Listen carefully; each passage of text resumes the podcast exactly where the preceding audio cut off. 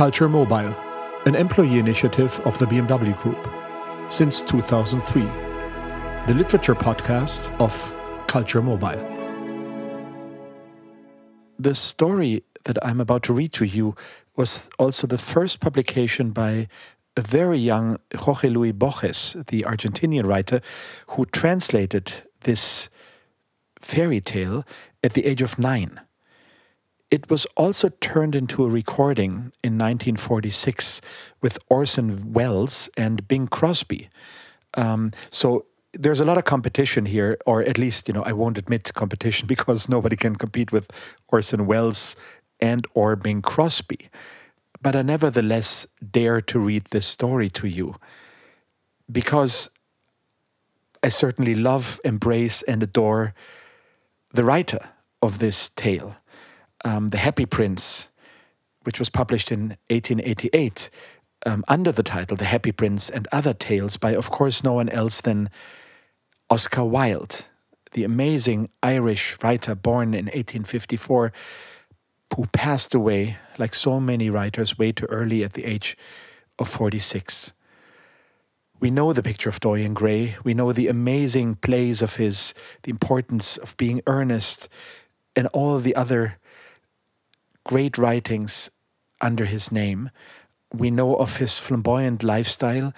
We know of his terrible time in jail for his homosexuality, for love that dare not speak its name. That's the way he phrased it. We know of his letter to Lord Alfred Douglas, his younger lover, that he wrote to him out of jail, that was only published in full posthumously in which it was very clear that Oscar Wilde was born ahead of his time in so many ways. Even if we read the transcripts of his trial that put him into jail, we see that he's actually talking to an audience in 50 years or in 100 years where the things that were condemned and became part of such public scrutiny, luckily today, at least in most countries, no longer are pursued the way they were in Oscar Wilde's time. So here's just a little story out of the universe of his writing. You know, there's so many little sayings of his. I just have one that I always mention when you see people that are well dressed um, and uh, and you try to judge them, and but you feel bad about it by the way that they you know walk through a room. He once said, It is only shallow people that do not judge by appearances. And apparently, when he was sick and ill and out of luck and out of money in Paris, where he then passed away, he's, you know, buried at the Père Lachaise cemetery together with Marcel Proust and many other writers, and Jim Morrison, of course. Um, that's where he's buried at the Père Lachaise cemetery in Paris. But when he passed away in a very cheap hotel, he apparently looked at the wallpaper and said, One of us has to go now. Which is, you know, to be taken apocryphically, but at the same time, it conveys some of the humor and some of the tragic that is Oscar Wilde's great, great writer. The Happy Prince has some of that tragic in it, and it's actually one of the greatest fairy tales, I think, not ever written, but certainly written in the 19th or 20th century. The Happy Prince. The statue of the Happy Prince stood high above the city. It was covered with gold, its eyes were bright blue jewels, and a red jewel hung from its waist. Everyone thought that it was very beautiful. Why aren't you like the Happy Prince? mothers said to their little boys when they cried. Sad men looked at the statue and said, I am glad that someone in the world is happy. One night, a little bird flew alone over the city. The other birds were all in Egypt now. Where can I stay tonight? he thought. Then he saw the statue. I will stay there, he thought. It is high up, so there's plenty of fresh air. He landed between the feet of the happy prince. I have a golden bedroom, he thought. But as he put his head under his wing, a large drop of water fell on him. He looked up. That is very strange, he thought. There's not a cloud in the sky, but it is raining. Then another drop fell. I cannot stay on a statue that does not keep me dry, he thought. I must find another place. And he decided to fly away. But as he opened his wings, a third drop fell. He looked up and saw. Ah, what did he see? The eyes of the happy prince were full of tears. Tears ran down his golden face. The face was very beautiful in the moonlight, and the bird felt sorry for him. Who are you? asked the bird. I am the happy prince. Then why are you crying? I am wet with your tears. When I was alive, said the prince, I had a heart like every other man, but I did not know what tears were. I lived in a palace where there was no sadness. In the daytime, I played with my friends in a beautiful garden, and in the evening, I danced. There was a high wall round the garden, but I did not know what lay on the other side. So I was called the Happy Prince. I was pleased with my little world. Now I am dead, and they have put me up here. I can see all the unhappiness of my city. My heart now is made of a cheap metal, but even that poor heart can feel, and so I cry. Oh, said the bird to himself, he's not all gold. He's only gold on the outside. Far away from here, said the prince in a low voice, there's a poor house in a little street. Through an open window, I can see a woman at a table. Her face is very thin, and she has rough red hands. She's making a dress for one of the queen's ladies for a dance in the palace. Her little boy is lying on a bed in the corner of the room. He's very ill. He's crying because she can only give him water from the river. Little bird, will you take my red jewel to her? I cannot move from here. My friends are waiting for me in Egypt, said the bird. Little bird, little bird, said the prince, please stay with me for one night and do this for me. The boy is crying, and his mother is so unhappy. The happy prince looked very sad, and the little bird was sorry for him. It is very cold here, he said, but I will stay with you for one night. Tomorrow I will take the jewel.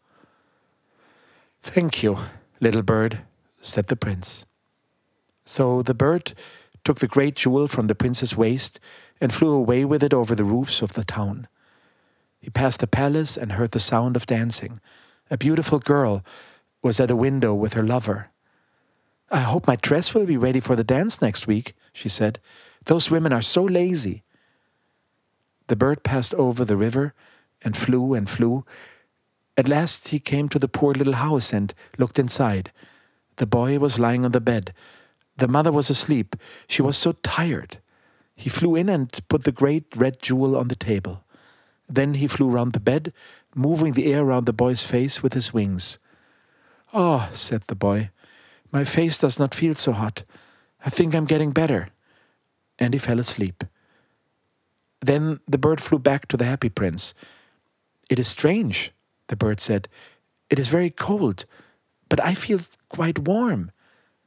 That is because you've done a good thing, said the prince. The little bird fell asleep. When day came, the bird flew down to the river for a bath. A clever man saw him. That is very unusual, he said. That kind of bird here in winter? I must write that down. I will go to Egypt tonight, thought the bird. When the moon came up, he flew back to the happy prince. Can I do anything for you in Egypt? he said. Little bird, little bird, said the prince, please Will you stay with me for one more night? My friends are waiting for me, answered the bird. Far away, across the city, said the prince, I can see a young writer in a little room at the top of a house. He is sitting at a table that is covered with papers. At his side there are some dead flowers. He's trying to finish a story, but he's very cold and he cannot write. There's no fire in the room, and he's weak and hungry. I will wait with you for one more night, said the bird kindly. What shall I take to him? Take him one of my eyes, said the prince. They are made of beautiful stones from India. The young man can sell it and buy wood and food. He can finish his story. Take out your eye, dear prince, said the bird. I cannot do that. And he began to cry.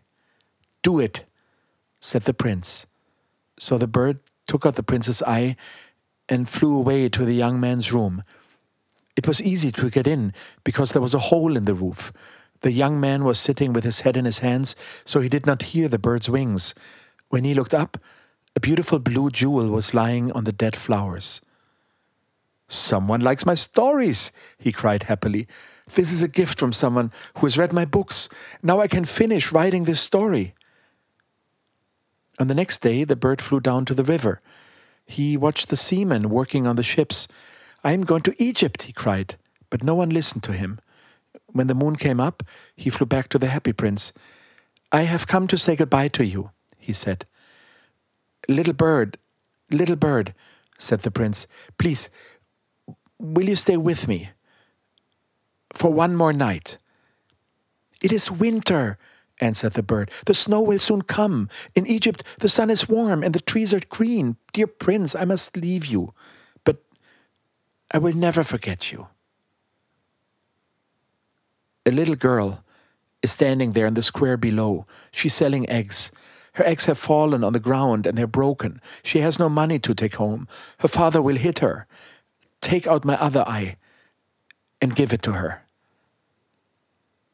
I will stay with you for one more night, said the bird. But I cannot take out your other eye. You will not be able to see. Do it, said the prince. So the bird took out the prince's other eye and flew down with it. He flew to the girl and put the jewel in her hand. This is a beautiful piece of glass, cried the little girl. She ran home, laughing. Then the bird flew back to the prince. You cannot see now, he said, so I will stay with you. No, said the poor prince. You must go to Egypt. I I will stay with you, repeated the bird, and he slept at the prince's feet. The next day he stayed with the prince. He told the prince stories about the strange lands that he knew. Dear little bird, said the prince. You're telling me about strange and wonderful things, but the suffering of men and women is stranger than anything. Fly over my city, little bird. Tell me what you see there.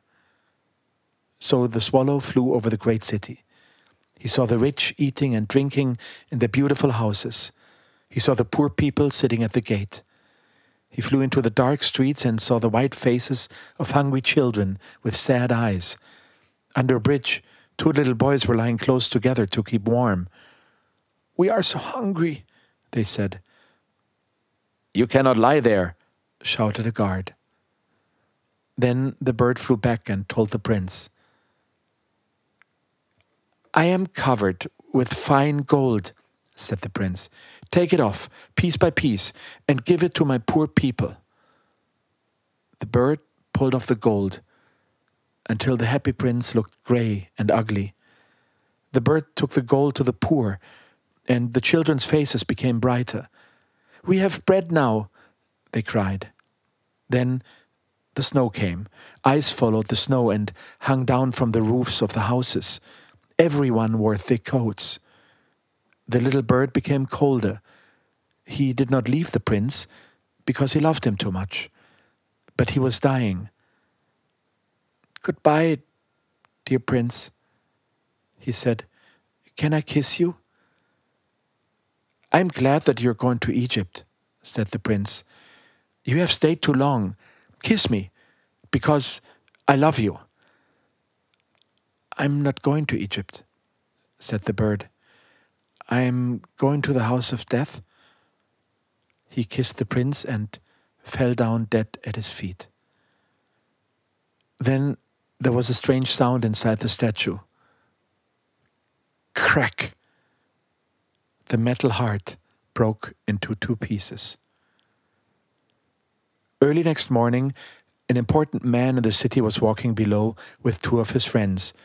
He looked up at the statue. The happy prince does not look very bright, he said. The red stone has disappeared, his eyes are not there, and he's not golden. He looks like a beggar. Yes, he does, said the man's friends. Here's a dead bird at his feet, said the officer. We must make an order that birds cannot die here. They pulled down the statue of the happy prince and put it in the fire. A stream of bright metal ran out.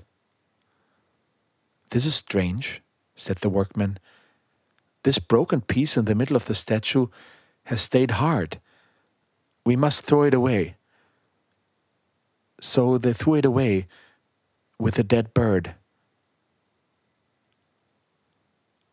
God said to his servants, Bring me the two best things in the city.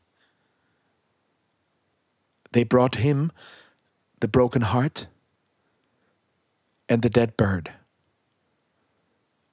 Yes, you have brought the right things, God said. This little bird will sing forever in my garden, and the happy prince will stand in my city of gold.